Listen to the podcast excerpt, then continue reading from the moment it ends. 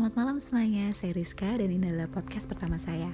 Kali ini saya ingin berbagi pengalaman saya menjalin hubungan dengan seseorang yang telah diam-diam admire atau menyukai kamu selama dua tahun terakhir. Dan dia adalah uh, Brondong atau uh, dua tahun lebih muda dari kamu.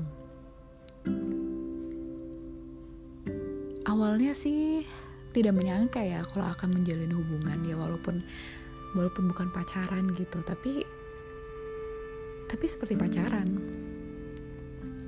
Awalnya juga kami nggak akan menyangka gitu, baik dia ataupun aku juga tidak menyangka kalau misalnya kami akan menjalin hubungan seperti ini, karena awalnya dimulai dari dia yang uh, suka ya chat, reply story.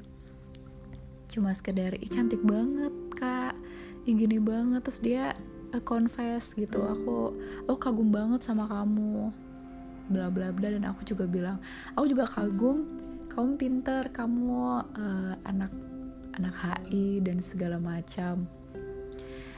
Dan akhirnya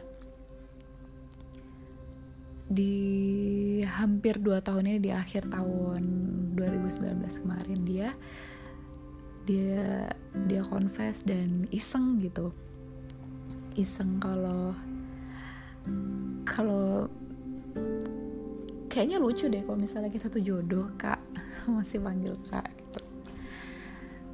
terus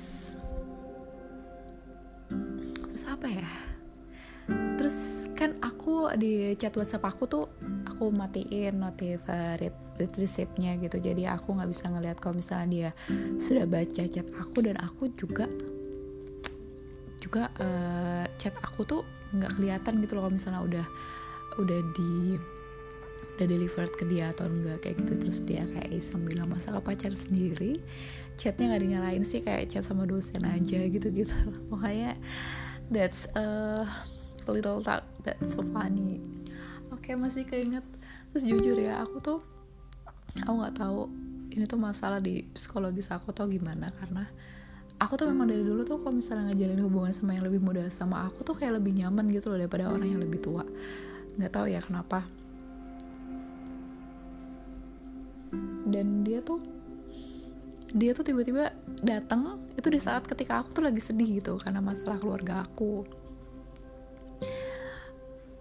Jadi bahkan masalah keluarga aku ini tuh sedikit yang tahu gitu, even my ex, even my best friend. Dan aku padahal kok berencana untuk cerita ke dia kalau misalnya hubungan kita tuh berlanjut, tapi ternyata kita nggak bisa lanjut seperti itu gitu. Jadi bener ya, kayak harusnya dari awal tuh kita temenan aja gitu, tapi kita lebih milih untuk jalani aja dulu hubungan ini karena kita nggak tahu, perasaan sayang itu tiba-tiba aja datang. Tapi ternyata itu nggak semulus yang kita pikirin.